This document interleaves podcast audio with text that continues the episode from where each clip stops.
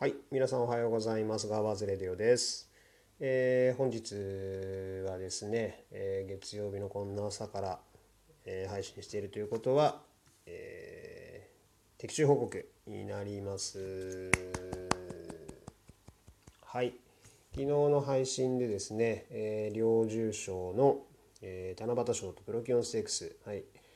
お届けしたんですが、えー、と福島のね七夕賞の方は、まあ、残念ながら、まあ、展開予想自体がね全く真逆の流れに、えーなってしまったので、はい、かすりもせずっていうね、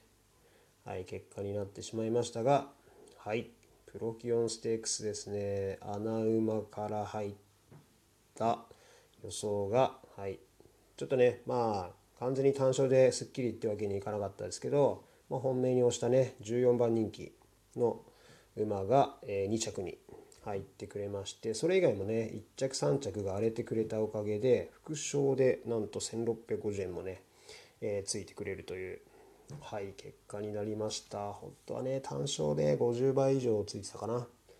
ので、えそれまでね取れてたらすごくね気分よくっていう感じで。まあ3頭にね絞っていたので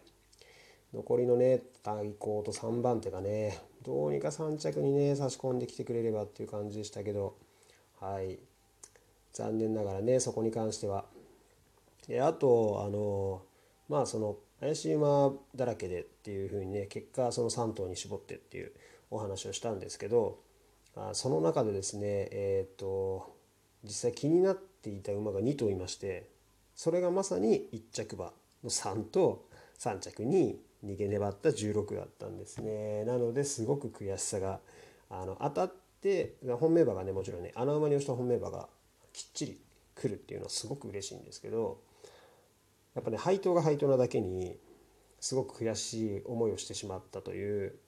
のが3番はですねちょっと,、えー、と最近ね、えー、と参参考にしてる YouTuber というか YouTube で競馬配信されてる方がいるんですけどその人の本命が3番だったんですね。で改めてこの成績をこう見返してたらあ悪くないなと、あのー最近のね何走かは、えー、と実力ちょっと発揮できずっていう感じでしたけどそれまではね連勝でオープンまで行ってたのかな。はい。連勝馬で強い競馬をねあのしてた馬だったんですね。はい。なのでここでちょっと,、えー、と一変してもおかしくないなっていう感じだったのでうーん抑えてもいいかなっていう。で悩み一つ。あと16番もあの1004実績が結構あった馬だったのでで先行も取れそうな感じだったのでねあこれちょっと抑えたいなっていうその、まあ、予想の前にね言ってた通りあの本当にレコードがねあの連発してたんですね。土曜競馬であのダートが。なのでもうスピード馬場になってるっていう時点で前に行ける馬をちょっと買いたいなっていうのがあったんで、はい、その辺でちょっとねあの対抗にしちゃったのがあの追い込み馬差し馬ね。まあちょっと実績を上位に考えてっていう形を取ってしまったので本命をね穴馬にしてるだけに逆にもう全部あの穴馬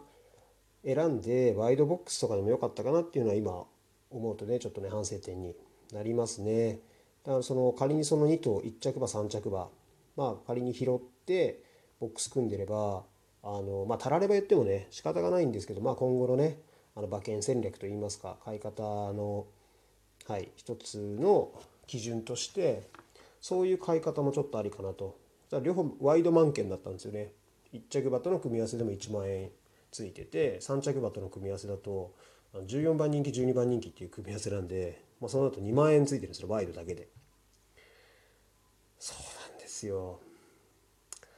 ちろんね単勝逃しちゃったのはねもうしょうがないんですけど、まあ、それ以外でワイドで拾えてれば、はい、ワイドなのに満件拾えるっていう形が取れたので、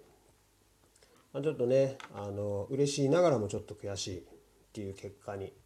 あのなってしまいましたけどまあそこまでに言ったらね、まあ、キリがないとキリがないんですけどね。じゃあ買う時に点数増えちゃうよねっていう話になるのでまあこれはね絞って買ってる分あの仕方のないことではありますが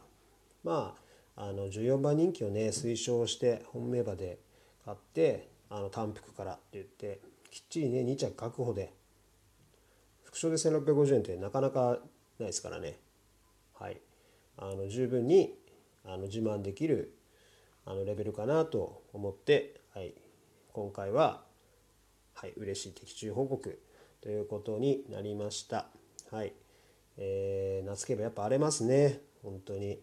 まあ、これをね穴馬をねあのー、探していく作業がねやっぱり面白いですね。はい、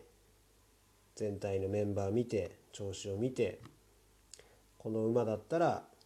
この人気だったら美味しいなっていうのをまあそれが結果が出るからね楽しいんですけどまた。まあ今後もねはいこの流れでえーと、どんどん的中報告できるようにやっていきたいと思いますのでまた週末ね